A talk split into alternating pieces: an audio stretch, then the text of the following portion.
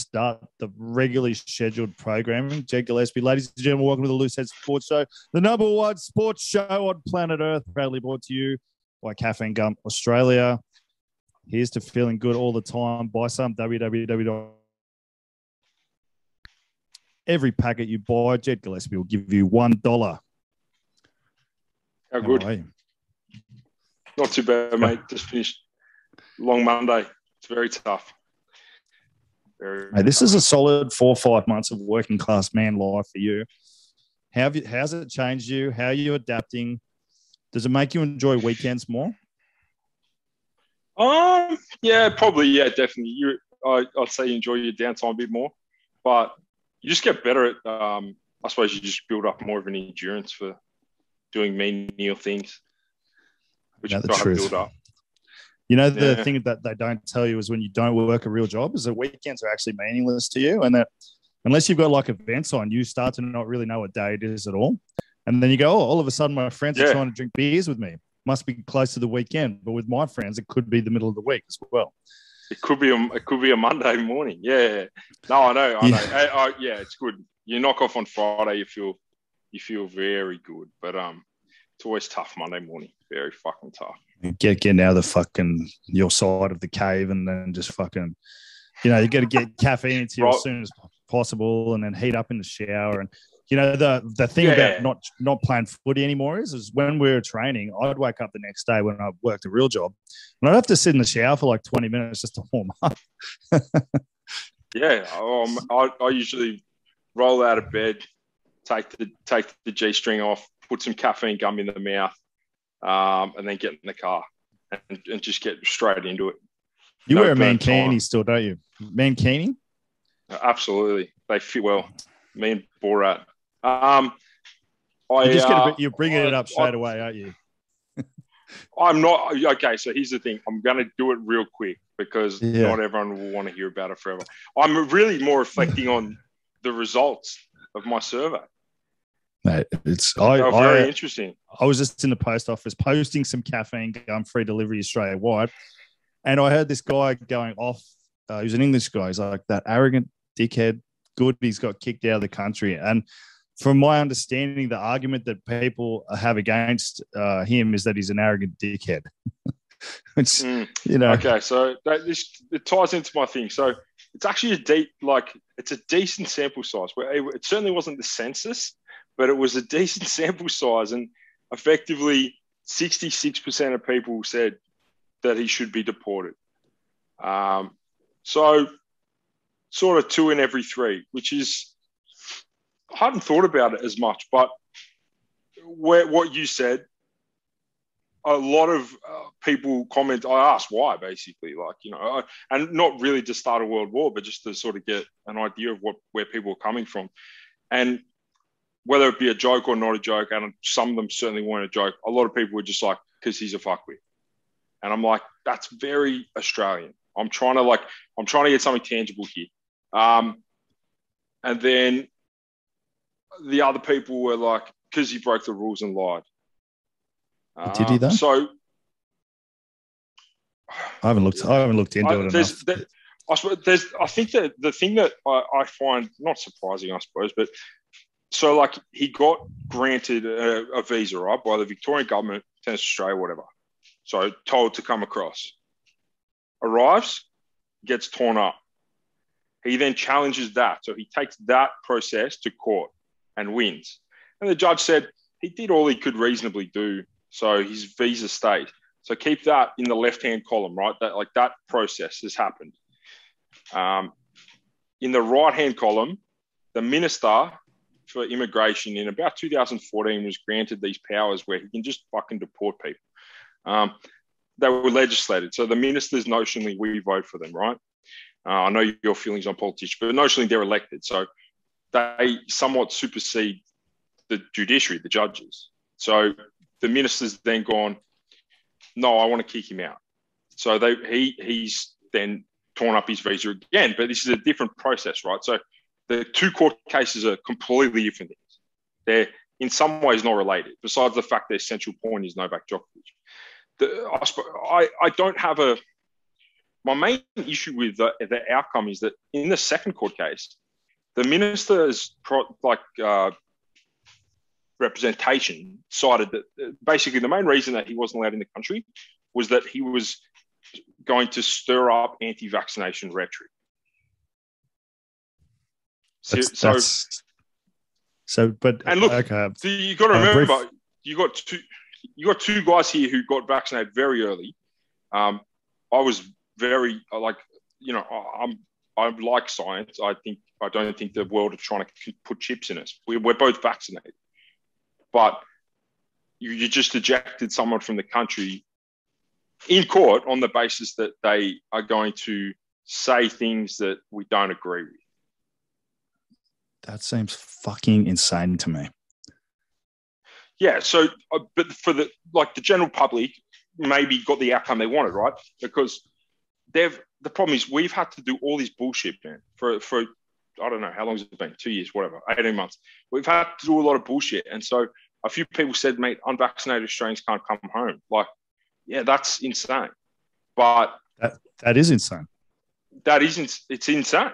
But like, I think maybe like it's more important to acknowledge that insanity than to take that insanity as now an everyday thing and project it onto a new issue. So, yeah, like uh, I think it's concerning for us where we sit, where obviously, uh, oh, wait, the last the last metric that was measured was did we handle it well, and almost no one said we handled it well, which is fucking. I think somewhere we, we can all agree. But what happens in 12 months if you need a booster to play, right? And you can't enter unless you've had a booster. And or you or or, or there's something else that's the the flavor of the month. Like a lot of people were like, yeah, look, he gets special. He thought he'd get special treatment because he's Novak Djokovic.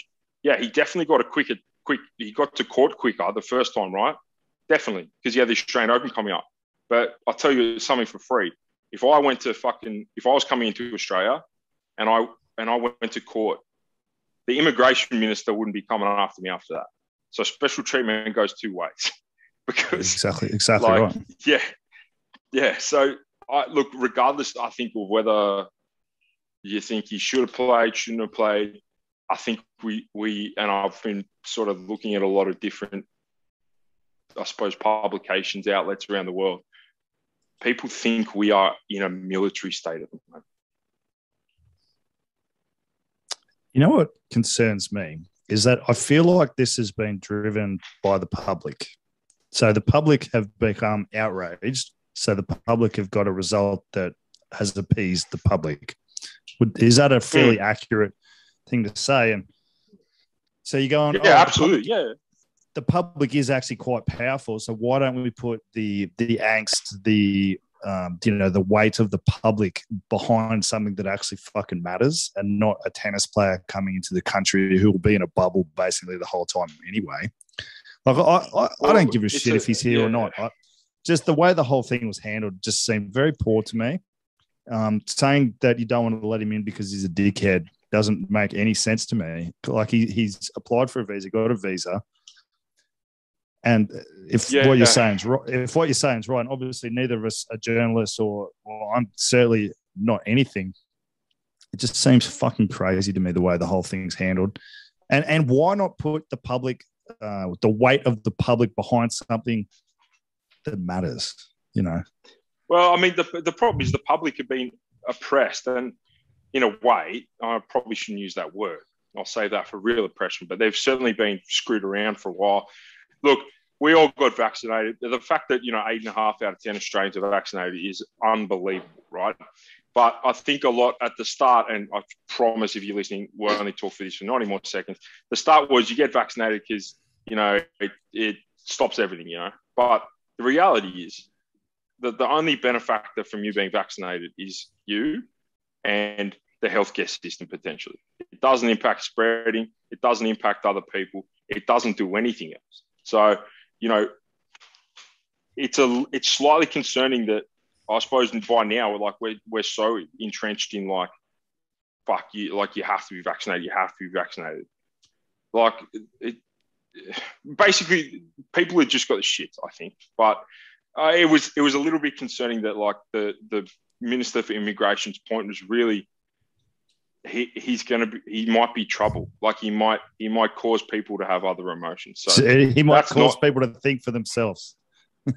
So that's it's not really somewhere you want um, it's not really somewhere you don't really emergency powers in general in the government are not historically a great thing. Some really some crazy shits happened using them. Um, and yeah. So look, uh, regardless of which way you feel, I I'm not a huge tennis fan, so I don't really give a fuck. Um, but massive clusterfuck, and unfortunately, even before this, like America thinks we're in lockdown. I have a lot of mates in America, and they think we're like got to ask permission to use the toilet at the moment. So, um, you know, on the world stage, I don't know how this. It's not making us look great. And on the in terms of tennis and the ATP, like you know, like if if he's banned for two years, like is it a good look for the Australian Open to have their number one player out for oh, I don't know, two years, three years? You know, it's funny. Like we're still talking about this two years later, and it's really just another distraction from real problems that are actually going on in the world. Um, nearly everyone I know has had it now. Uh, pretty much everyone has been fine. A couple of people had some uh, some bad cases. I've heard of one person being uh, going to the ICU. Everyone else has been fine. Um, I'm tired of talking about it, Jed. It's fucking boring. Yeah. Yeah, no, look, it was just, I suppose, look, people. Well, we got like, to talk. We got to talk rules, about it. Rules, look, rules, rules apply to everyone. So that was the main t- takeaway. And you know what? I can absolutely respect. Um, 100%. I can respect that. I, I think it's it's probably time that um, and I'm certainly not this sort of person, but I think you need to start looking at the rules and their what they're adding rather than you know one individual. There's a lot of frustration sort of being taken out on one guy, but it's um yeah, regardless of which way which side of the fence you sit on, clusterfuck, absolute clusterfuck. It's um it's a lovely distraction from all the real issues going on in the world. Um, the tsunami. Yeah. So you're obviously safe being yeah. in the the main streets of West Ryde, but you know, it's quite concerning to get a text, uh, you know, a couple yeah. of nights ago. Hey, there's a tsunami warning. Even worse for Tonga, man. Like some of the, have you seen some of the footage? Yeah. Terrifying, man. Terrifying. So huge surf here. I hope everyone in Tonga's all right. Um, I did actually intend to change it to a like a more positive topic, but I just thought I'd bring that up before we do that. no, I remember. Well, it's very hard it, it's hard to know. It's I haven't seen the news today, but it's hard to know what sort of damage has been caused at the moment. I did go to Samoa sort of a year after the big tsunami, um, and they had they had half their half of the sort of the main island just got smoked. Um, those those nations are just not very they're they're like a meter above sea level, and I'm yeah. exaggerating, but they're, they're not very high above sea level. So when there is a like a tsunami like that. We're, we're very lucky here in that we sort of sit on a big tectonic plate and we don't have to deal with much. But yeah, that was a it's a, certainly a spanner that Tonga don't need.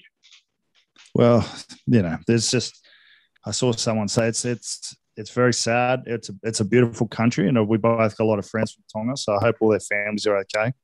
Um, just a good reminder that life is short, and uh, you got to make the absolute most of it. Jed Gillespie. Yeah, you do. Now I, I have um I actually have a rugby related one, which is nice change for the podcast. Um, yes. Did you see uh, Nelson Asofa Solomona signing in the top league? Did he? Yep. I've, I've, do you know what's really bad? Is I have no idea who that is. So, um, so he was the guy who went on a a bashing rampage through Bali or Thailand the other year, the massive I, unit from the storm. I do, I do know who that is. I knew I'd help, I knew that'd help you. I might have been um, there that I might have been so, there that night actually. So Nelson has, I believe, signed with Panasonic. He and we are not going to discuss it again, but he is doesn't want to get vaccinated, so he can't play in the NRL. Um, so he's going to Japan, in which they have different sort of, you know, different rules and regulations. He has a blistering uh, high school rugby union highlights package, um, no doubt made by Wandering Bear. But he he was a so he was a he's a front rower in league. like he's probably 196, you know, 115.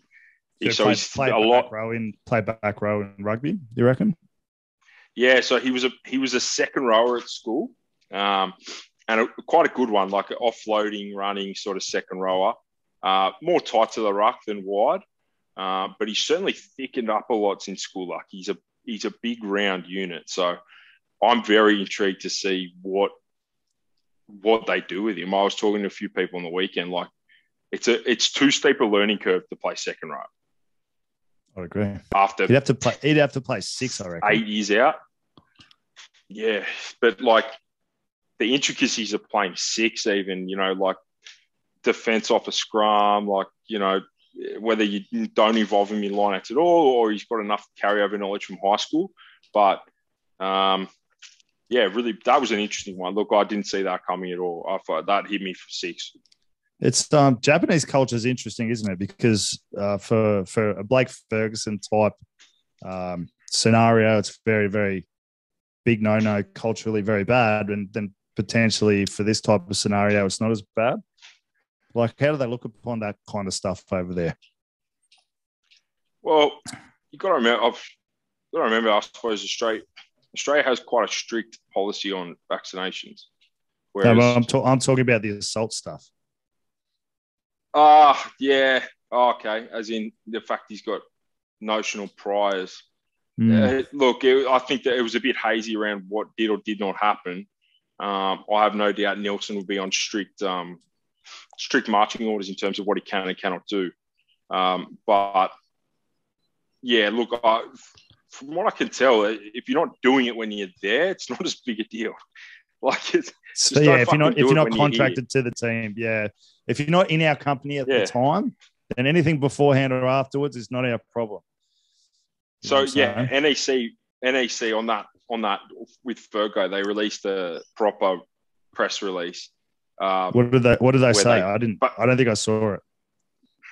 they basically just groveled. Um, and just to show like what we've been saying about Japan and how serious they are about their, you know, the way they take shame and you know this and that. They're bas- they they've they basically groveled, said we do everything we can to tell the foreigners what they can and can't do. So shameful, all this crap, and then they said, and we'll be donating proceeds from every game to uh, trying to eliminate illegal substance abuse in Japan. So, Imagine if they did that in Australia. well, there'd be a lot of fucking very poor rugby league teams. Um, but Uh, half the half, buddy, half of the half of the Roosters cap going into bloody New South Wales Police. Um, but yeah, so effectively they're in groveling stage. It looks like they're sweet still, um, which is a surprise. For, from what I can gather, it's the fact that they do have so many international players and they're they're, they're notionally more high profile that's sort of saving them. Like if they had been, and they didn't do well last year, but if they had been a, a maybe a crapper team with a crapper coach and like that, they might have just got the got the flick. But they've they've come out groveling, uh, which is something all proud men do. Um, and yeah, so Fergo's still fucking out of there, but they're now paying restitutions for his actions for a bag of dust. And uh, yeah, season season goes ahead. Mate, it's a fucking wild world. Jed Gillespie, own company owned teams, you know, multi-millionaire contracts. I'd love to get over there one day. It seems like a fucking fun place to be, just quietly. Blake Ferguson's situation aside, have you looked into what's happening in Super Rugby yet? Because that's starting very, very soon. We've had no news on what's happening with the COVID situation. It seems like our friends or your friends at Rupa have not done anything for a change. What do you make of that? Mm. To me, I, I, can't see what I think will happen. I know we talked about this last week. Guys will be withdrawn from COVID. That will definitely happen. Shute Shield players will get called up, and that will have a flow on effect down the Shute Shield. I was speaking to someone from Perth today. Their government's opening the borders up on the 5th. So at the moment, unless the Super Rugby competition changes the rules or the government changes the rules, Perth should be able to play all their games, their home games in Perth and travel interstate as well. What do you make of it? I'm, I've, you know, I've got a little bit of insight in some of the Australian teams. Have you been keeping an eye on New Zealand teams? How are the Drua going? The Moana Pacifica are doing some good stuff on social media. I'm liking how they're shaping Yeah, up. yeah. The socials have been good from the two new sides. Um, I haven't heard much out of NZ, to be honest, but I mean, they they'll just do their own thing for the first portion anyway, won't they? Yes, they're, they're, they're playing their their own round robin style games, and then I think they're all coming over to Australia for the back half of it. Or if the government, Yeah. New Zealand government, changes the rules, then Australian teams will be able to go over there. Um, I've been noticing there's been a huge turnover of players. Huge turnover. There's a bunch of new players in all the Australian Super Rugby franchises. I've been around the game for a long time. You've been around the game for a long time. There are a lot of names that I have not seen running around. I, I in, in so did I, did I just have a stroke just there? haven't even had a drink today Maybe. yet, Jed, but I'm already having a stroke. But insofar as that, I do, I couldn't even tell you who some of them were. So I, I think there's going to be some new names. I hope I hope that some people stand up and and be counted for because I, how I see it is that the top level of Super Rugby. So like, um, let's use the Tahs as, as an example. When they got a full strength team, they got some good players, right? One or two injuries, the the standard drops significantly to the next tier, and that's not necessarily their fault. They're young guys and they're still learning the system, and they've only just been brought in in the last couple of years. As you know, it takes a while to learn how to play Super Rugby. I don't really know where this point's going, but yeah, that was just my observations on it. I've, I've been sort of keeping an eye on what's going on. I think it's going to be a, another tough year for Australian teams. I think the Reds will be good. They've got a fairly consistent team.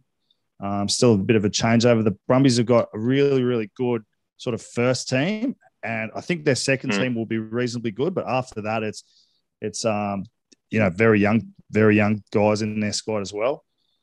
And I don't know much about the Force. Have you been keeping an eye on them? Not a little bit. I've had a look at a few of the guys who they've signed, uh, some of the younger guys.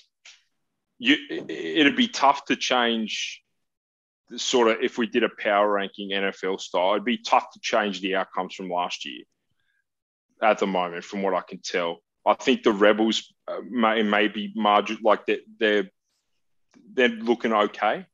Um, same thing though. They're, the extremities of their team are I I would I'd have to do some serious googling to find out who like you know makes up that 28 to 33 spot.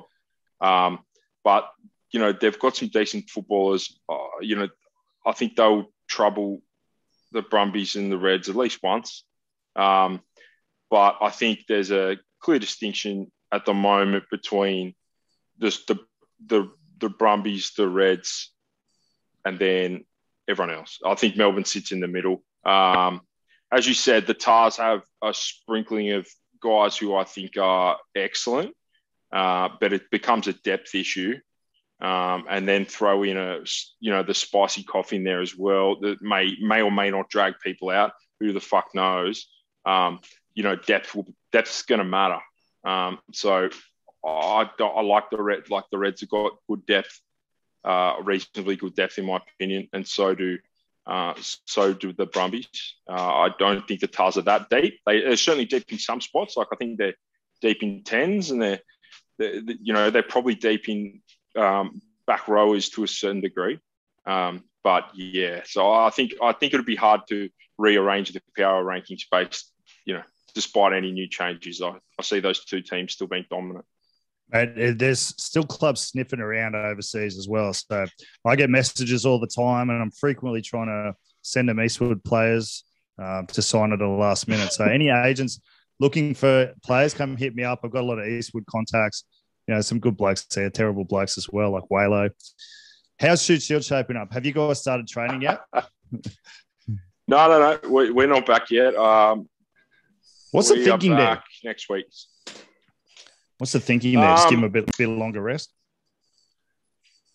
Yeah, a little bit. I mean, look, they had a they had a hard first block. I'm not saying it's any harder or you know any more difficult than any other club, um, but there's a distinct aim to taper for effectively the grand final. So, you know, uh, like you know, our Colts went back on the tenth.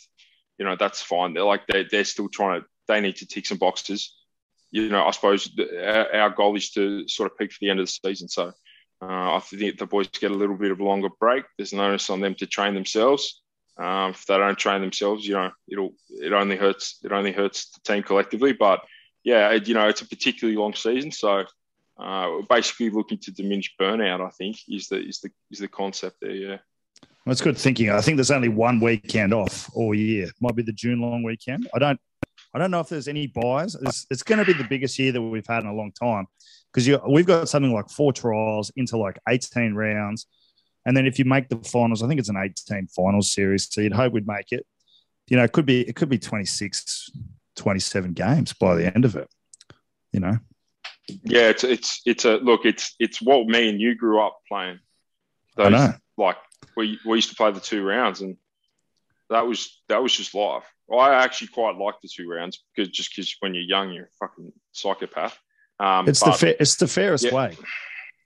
It is the fairest way. When they when they started to do the first round and then you get six random teams in the second round, by goodness me, like some people's draws were monumentally more difficult than others. You know, like if you no disrespect, but if you drew Penrith and Para in your second six, you know, you've already that's 10 more points going into the finals. Whereas some teams would draw fucking Eastwood Uni, fucking South, North, like, and just have an absolute fucking trudge home. So it's it is really the only way for it to be purely, uh, I suppose, fair. Yeah, I feel like the last couple of years has kind of made a lot of young guys go, "Do I really want to do this?" And there's probably I think eventually there will be a lot of new resilience come out from this period, but I'm not really seeing at the moment. People have been stuck inside for two years. There have been restrictions on life. And I, have seen a lot of people, sort of fringe people, who are like, no, I just want to travel. I just want to live. Whereas I think, I don't know, it's going to, when we get down to round 16, 17, 18, I think some teams are going to struggle. That's my, that's my, uh, yeah. Uh, sort of hot take on the situation. Yeah. yeah, but there was, I suppose, from without peeling the curtain back too far, uh, there was some observations made about certain teams and how they how they went in the season, knowing how hard they train and how often they train and when we perceive that they peak, you know. So being, you know, it may be the fact that you need to concede 10, 15% of fitness in the first five rounds to then you know, be all systems firing for that sort of 17, 18 week one of final sort of sort of setup, you know. So um, I will take you back, Chubby, if you remember. One year they decided that everyone would play one round and then the top six would play each other and the bottom six would play each other. Do you remember that year? Vaguely. What, what year was that? Oh, was that, 2015? Well, yeah, something like that. But if you, it, it, was whoever whoever thought about it would have must have thought about it for 20, 25 seconds because anyone could then tell you that the person coming seventh at that time plays the bottom six teams and automatically gets 35 points. Yeah. Whereas the person coming sixth in the top six uh, cop, copped a smashing. So I think I can't remember, but someone someone got absolutely hemorrhaged from being at the bottom of the top six. So uh, an awful way to do the draw. What's your take on contact trading? I'm very interested to hear. I'm sure I've asked you, but I, would love to hear your take on it because, yeah, I'm very curious as what your take is on contact trading. I'll well, I'll preface this with the fact that for those who haven't uh, done the accredited coaching courses, there is now a limit on the amount of full contact you're to do each week. Is it 20 uh, minutes? Uh, yeah, but if there's if you wear a tackle suit, doesn't count. Yeah, I know, I know, but what's what is the what's the time? I think it's How like 15 it I think it's like 15 minutes 15 minutes of bone on bone a week.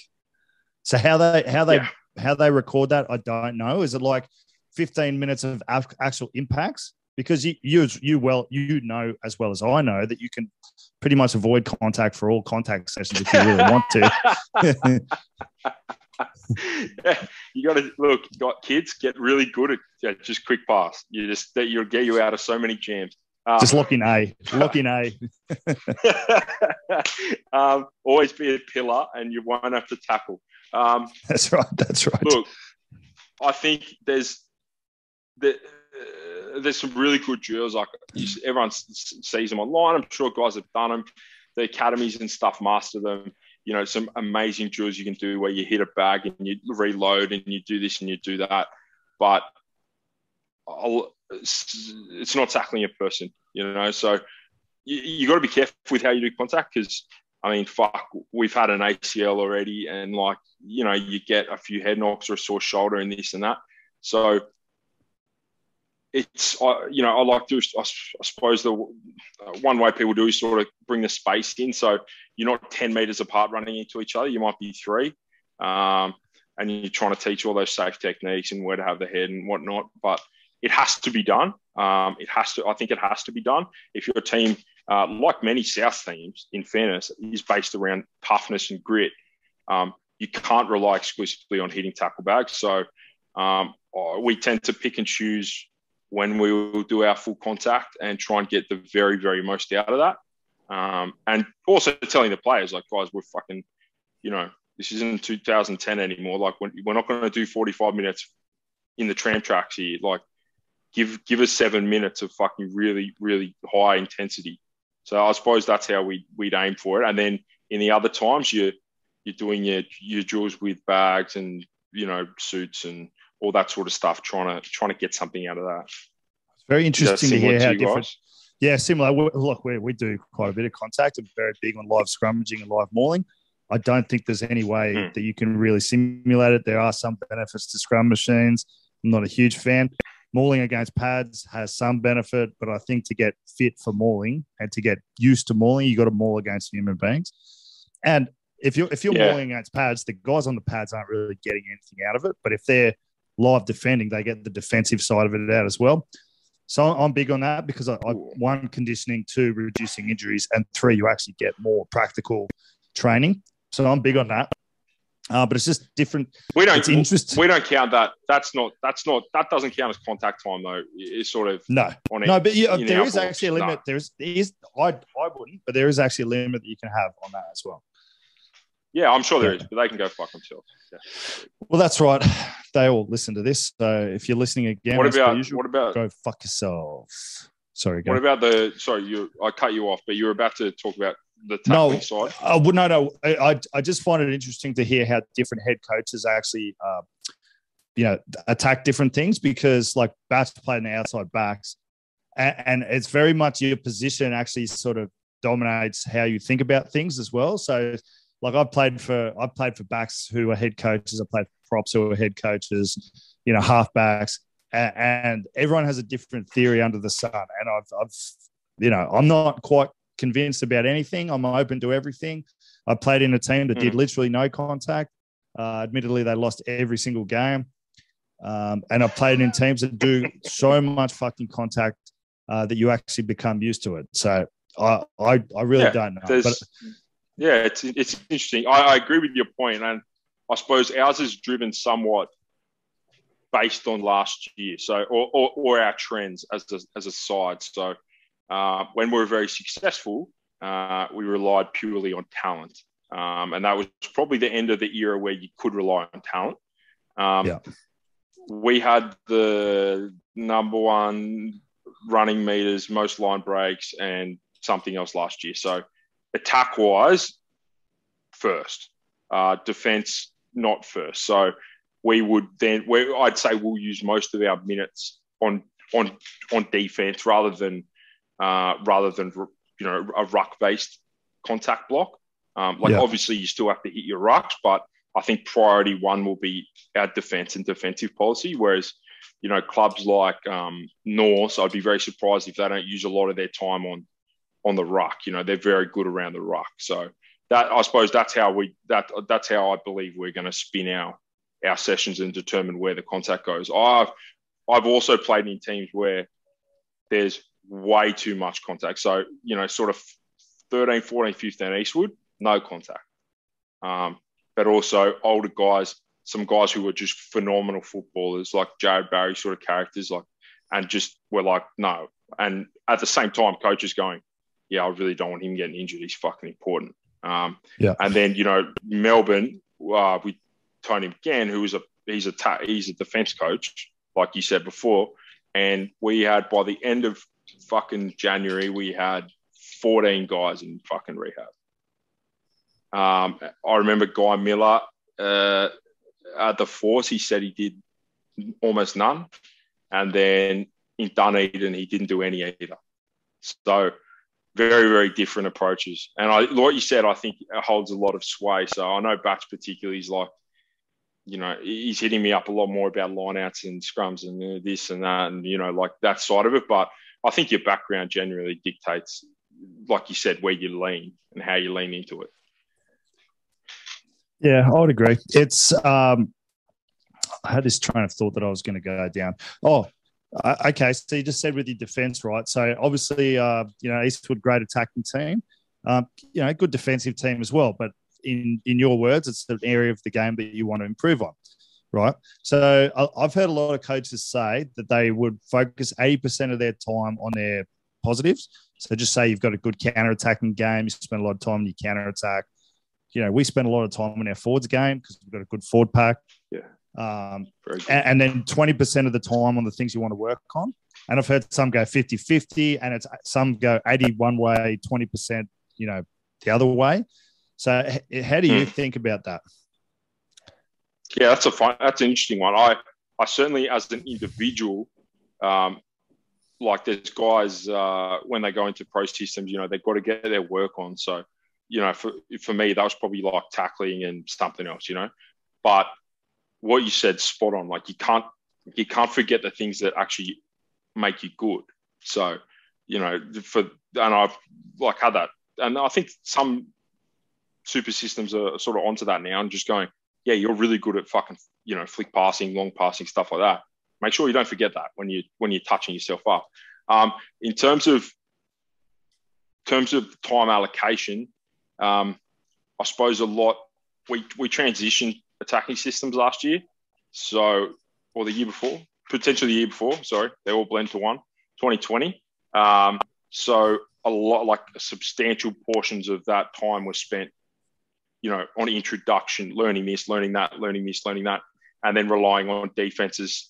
Just the core tenet of the game that sort of everyone knows, and it'll be about the attitude. Whereas because that attacking system is now learned in sort of 75, 80% of the guys returning, it gives you more time to focus on new defensive systems, new outcomes, and sort of nail that. So that, that's sort of an individual account of one club. But I would say we, we lend far more towards a 50 50 than an 80 20.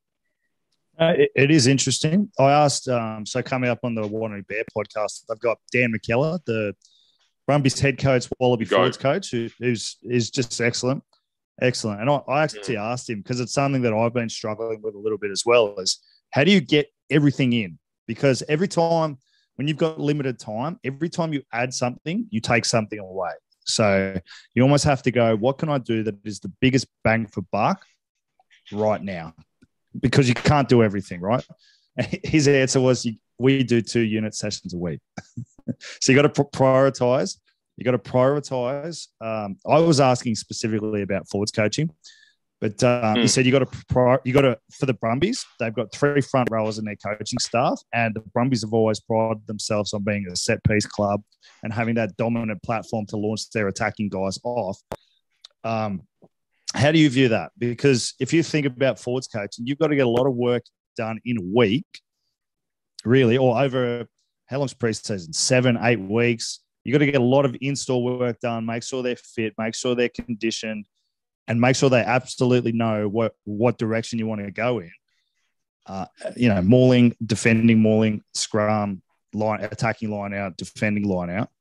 You know, and then different zones on the field mm. depending on what your attack coaches want to do. How do you think about that? Mm.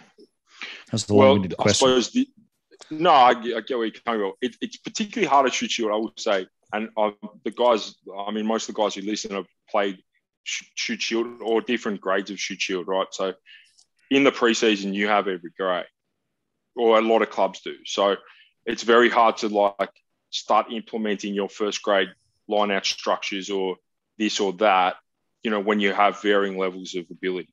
Um, for us, that meant extra training this year. So, sort of like like Dan said, basically it was just you had to cop it, and we're going to have to train more, uh, l- lower intensity, but we're going to have to train more to learn what we need to learn. Uh, basically, learn a heap in the last block and this block, so that when we get into game block, the learnings are in the back of your mind, and it's really just presenting one or two things each week that you'll focus on for that week.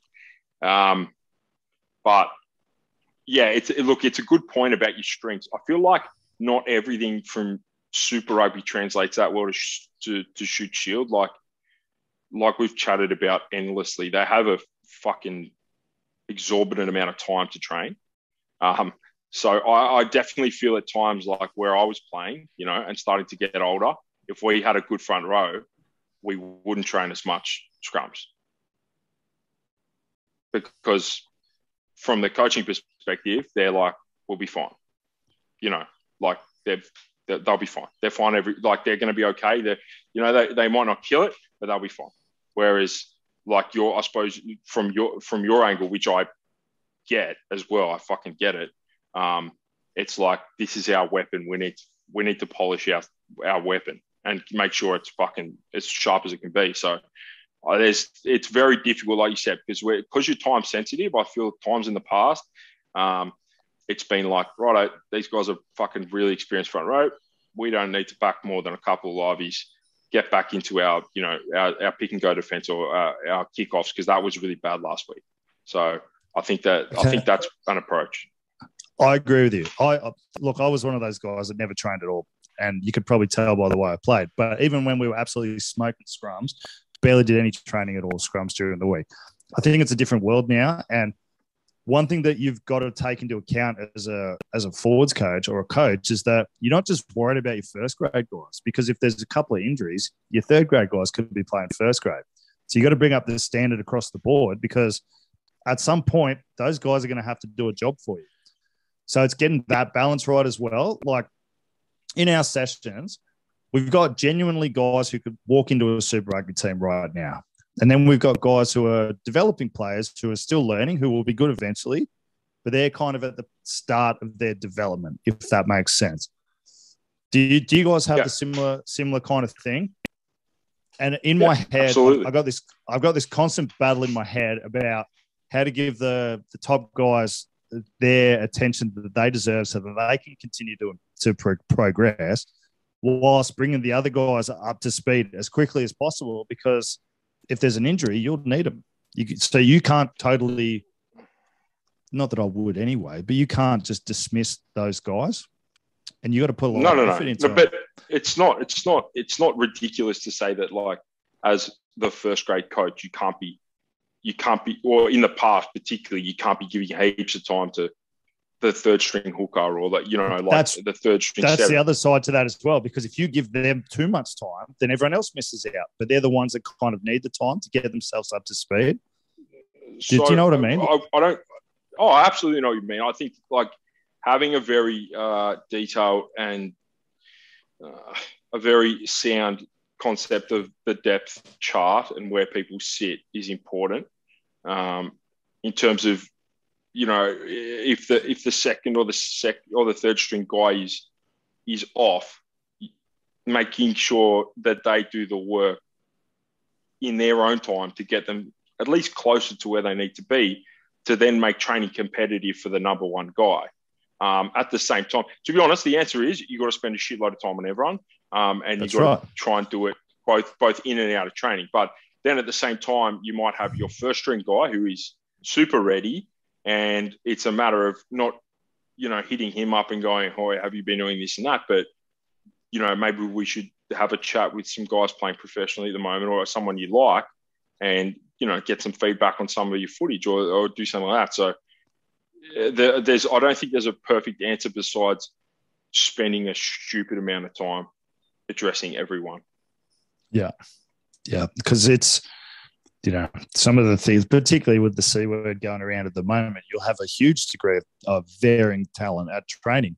and then you put your first grade guy, and the only other prop you've got at training is a guy that's just playing his first year of grade, who was in Colts last year. This we haven't done scrums yet this this part of the year, but that that could happen. And then you go, well, how do I get something out of this? Do you know what I mean? And I hate using Yeah, absolutely. scrum. Oh, I hate using scrum machines, man. I think No, scrum I know. I- are cop out. Well, I think they're only good for sort of like if you're low, if you're just sitting there for loading reasons. But like, yeah, I 100 percent know what you mean. It's um, it's very difficult. Look, it's uh, a different point, similar to what you were touching on. Though, I suppose at, at those sort of top six clubs, and I I, I remind the guys of this total uh, all the time. I think sometimes, considering you need so much depth these days, right? The, some of these guys' hardest thing is making first grade. I know I've said this before. They just need to get into the first grade team. Like that, that will for some guys, not all of them, but for some guys, that is will be harder than them then getting cited for something else. Because if you're, you know, if you're at a, a team that's well coached or that are stacked with talent, you just need to get on the pitch. You know, if you're on the pitch and you can lock down that jersey every week, I feel like the other things take care of themselves. Um, but you know, that is a hard concept because, like you said, depth needs to be better, and with depth comes disappointed people.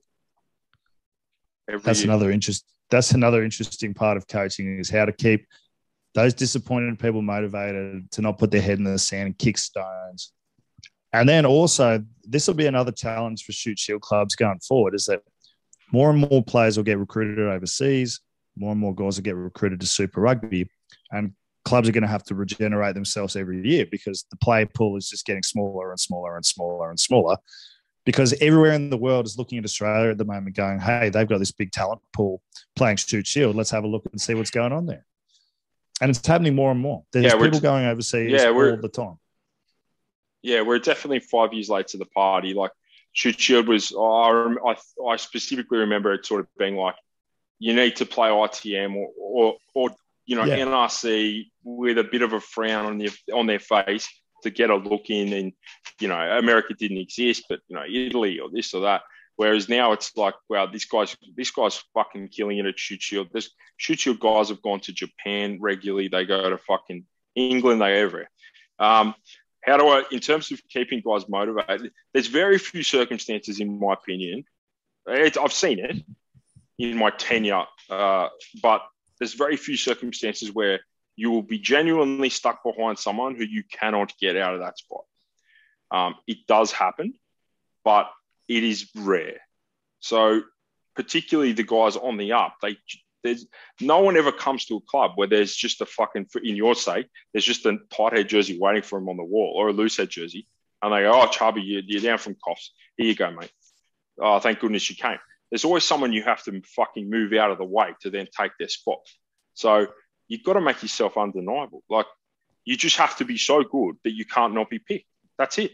Like and at some point everyone has to do that. So there'll always be someone ahead of you. And even the best players in the world at some point are are a nobody. You just have to be good enough to where the first grade coach goes, I fucking know that we usually pick this second rower, but I can't not pick this guy. He's too he's playing too fucking well. So yeah. Yeah, hundred percent. I said I said that to all the second grade guys this year or uh, 2021. I said my job as a coach is to get you into first grade. That's my number one priority. Your job as a player is to know your fucking role, work harder than the guy who's in first grade. Do not complain and just keep going, keep going day in day out, and be undeniable. And eventually, you will get rewarded because if you're not getting what you want, most people tend to not look at their actions and tend to sort of well, some people do, but most people get shitty and complain, or the coach hates me, or this and that. Very few people Mm. actually go, All right, what are the actions required for me to get to where I want to go? And it's just reminding people of that. If you, genuinely speaking in life, if you do the work, you will usually get rewarded, particularly in sport, if you're good enough. If you are good enough, I've got to preface Yeah. that. if you're good enough. Uh, yeah, and look, not everyone, not everyone can just be like, okay, I'm going to train like David Goggins and become a Super Rugby player. But you'll certainly get the outcome you're looking for if you have the spectrum of ability.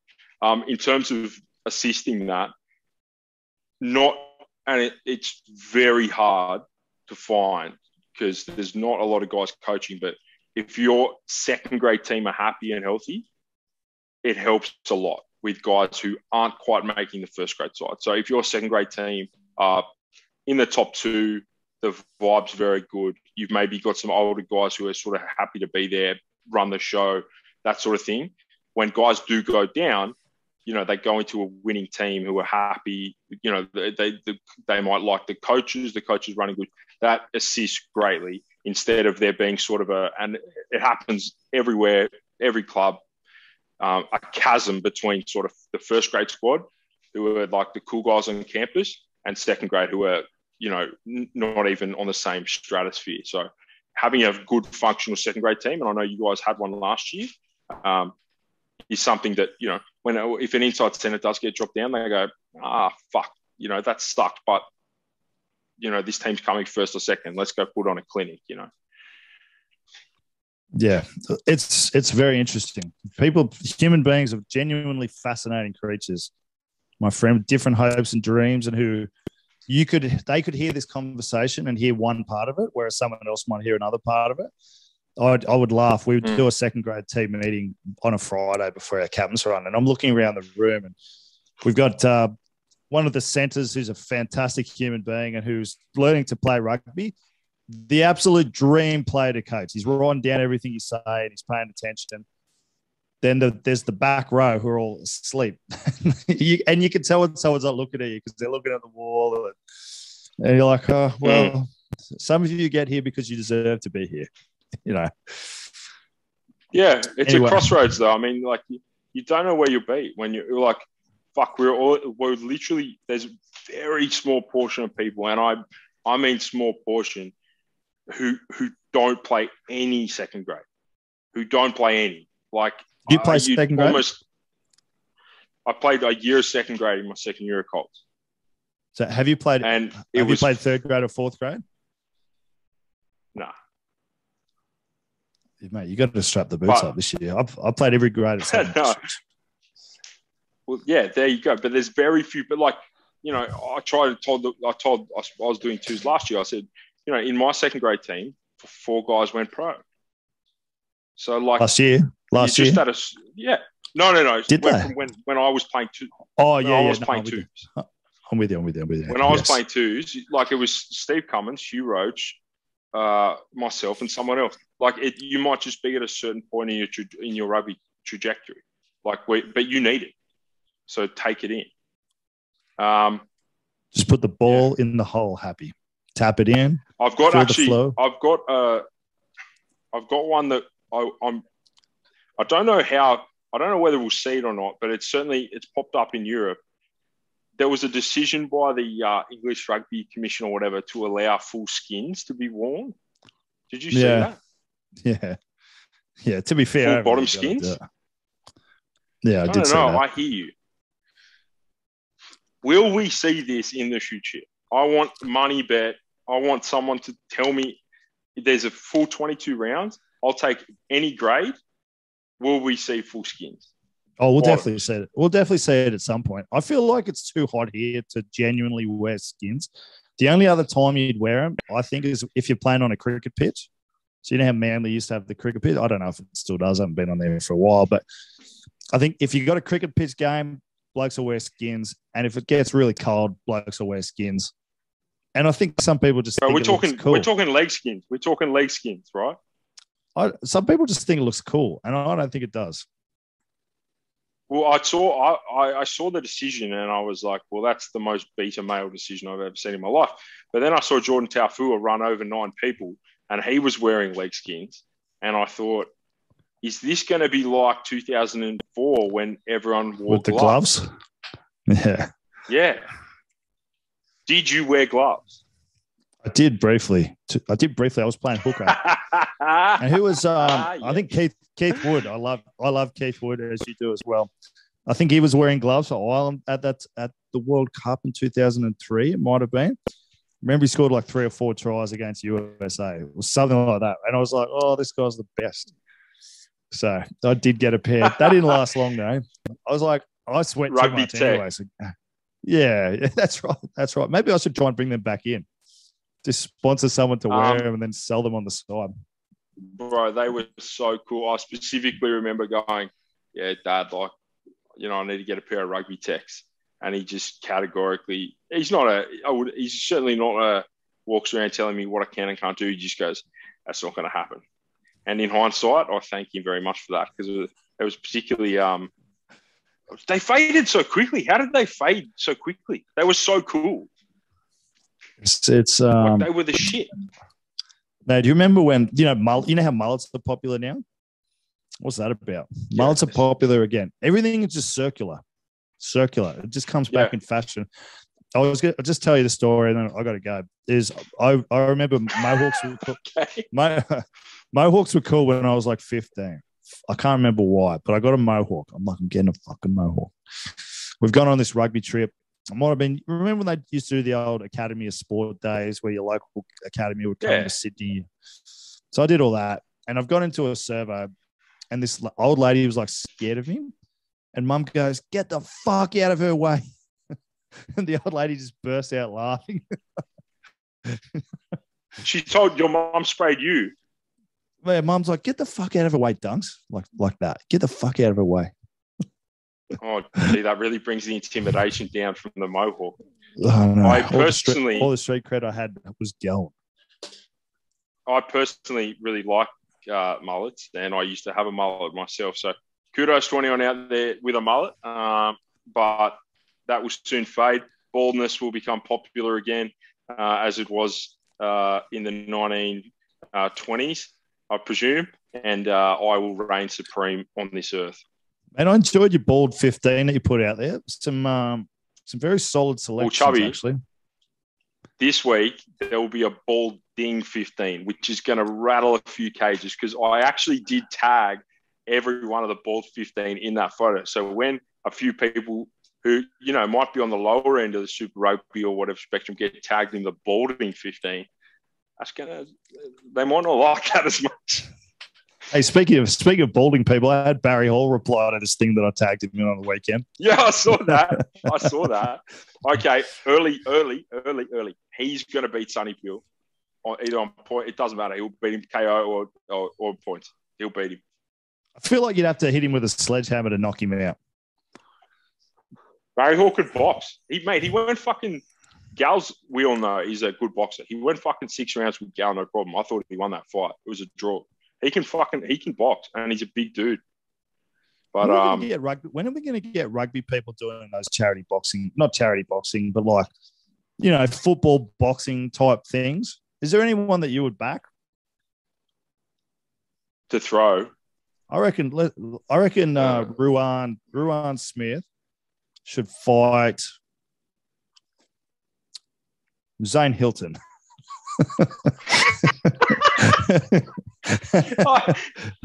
Honestly, you could put from what I gather, you just fucking put Ruan on one side of the room, put a cold pep uh, Coke Zero on the other side, and just put someone between them and just fucking try and stop him. Does he, like, he likes caffeine and he loves he loves caffeine, doesn't he? Aspartame is that what they call the stuff that makes Coke Zero sugar free? I have no idea. I just know I drink it. what is it? So you got a few things in common, but I think Ruan Smith. I think we need to get Ruan Smith fighting someone potentially in another code. Um, I don't really. Maybe a you know what? cricketer. Yeah, we could get him fighting um, Marnus Labuschagne, I think. I was just going to Um, say that. or- I I think that would be good. or, or we could get um, maybe him fighting one of the boys from the Sydney FC, the A League. Um, just get those guys out there. You know, they're two sports of incredible athletes. I mean, I love cricket, but gee, those guys are just they're big, muscly Adonises, aren't they? I mean, look at Steve Smith. He's the Mate. fucking he's he's a hulking man. What do you think, Steve Smith versus maybe Holloway should have a fight? Like Holloway's quite well known now. Oh, I don't know if that would go well that's a good Holloway. point. Steve Smith can whack. yeah, if he's got a fucking if he's got a New Balance bat, apart from Well- that, he'll be whacking himself. I would actually like to see that. All right, everyone. I uh, think- if you if you got to this point of this video, please like this video if you want to see Jed Holloway fight Steve Smith uh, in a boxing match. Who else could Holloway fight? I'm surely there's some some leagueies. Is Nate Myles still playing? I'd love to see that. Nate He's- Myles, he's Jed Holloway. 45 years old. Well, good. let's let's set it, Holloway. Set it up. Set it So- up. so, so Holloway Holloway needs to to start putting himself out there a little bit. So uh, maybe Ruan and Holloway could fight. That would be fun. Yeah, I, I, they're, they're two of my, they're two of my favorites though. I don't really want to see. I, them li- I like so him. T- I like him too, but there'd be some good shit chat before. Maybe Carlo Tizzano. You know, you know who should fight someone? Carlo Tizzano. He likes his martial arts as well. He's done some striking. Maybe, Done. maybe if if this is the case, Carlo Tizzano could fight Brandon Smith. now you now you're talking. The cheese, the cheese. You know, the problem is, is that no one knows who Brandon Smith is, and everyone knows who Carlo is. So it's not really, you know, it's almost like it's almost like Brandon Brandon Smith is trying to build, boost credibility of Carlo's good name. Well, I know. Look, I know. Obviously, not many people know him, but I, I, I know the cheese can throw hands. He, he can genuinely throw hands. So, um, it, it'd be good to see him get some more media. Geez, they, they gave him some media soon, didn't they? Like recently, didn't they? So all those different brands are signing Yeah. him, Budgie Smuggler. What's what's that about? Like, what is what is he? Who is he? What does he do? Oh, he's. He's a very funny character. So he's a rugby He- league he's a player with his with his phenomenal, phenomenal. Yeah, he's a phenomenal player, and he if he gets in front of the mic, he'll just sort of say what's on his mind. He's not like a he's not like a Todd Carney sort of character who's like just he's just saying whatever. Like he, he's very funny. He's quite well thought out, uh, but he's a very funny, and he, he's a fucking good player. He's very good. I Very wish I good. like I wish I like sport as much as you do. Seems like Well, I'd fun. have nothing left, Chubby. I'd have nothing left. Well, any anything else that you want to um, finish on? Any outrageous statements? Any accusations? Any gambling? We've been a bit quiet with the gambling lately. Maybe it's not enough sport happening in Australia. That'll change soon. We probably need to bring the gambling show back. Any predictions? Yeah, look- anything? Anything to finish this show, Jed? Mm. it's hard. You put me on the spot with that one. Um, I don't have any predictions at the moment. I'm gonna have to marinate on that. Look, all I can say is stay tuned for the Balding 15. Um, could rustle a few feathers. If you are in fact named in the Balding 15, take it as a compliment. Um, and share it, you fucks. that- yeah. So look, the the the, uh, the Bald 15 got some good love. So there'll be a there'll be a 15 every other week. But this week is the uh, the balding 15. So I've had a lot of people reach out to me already about guys who could potentially captain the side. You know, will Jono Lance be in the side? Oh, it'd have to be. Potentially, yeah. He'd have to be. He'd have to be. Lawrence Dallaglio back in the day, balding 15. You know. All right. I just want to say thank you to everyone who's listening to both the podcasts. It's been a crazy last week. We probably had nearly two to three times as many downloads in the last week as any other week. And I got to I got to think that that's a lot to do with you and a lot to do with DC. So thank you both. Uh, Wandering Bear Sports has been grinding away for a few years now, but I've probably only been podcasting seriously 43, not quite a year, sort of eight months. So please follow me on Instagram. I'm almost at a thousand. I just need to tick that box and then I can go to 100,000. And um, Dan McKellar's coming up on Oh. Wednesday. Sorry, you go. Sorry, definitely listen to Dan McKellar. He is uh, a genius from a distance, but Chubby's been up close and personal. Um, what I will say is we uh, we will endeavour to start the Shute Shield uh, aspect next week uh, and get someone on from a club. So I've got someone in mind to kick it off, uh, and that will be the the start of the sort of lead into the Shute Shield.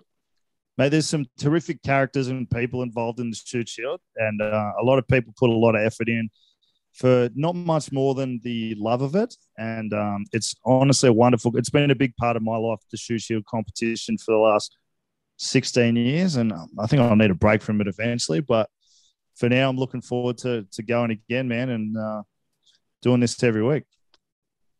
Sweet. All right. So you just, I'm just gonna put this off, and then you stay online for one second. Thanks to everyone who's listening. And this will be out Tuesday. I really should think before I talk. Love you guys. Bye.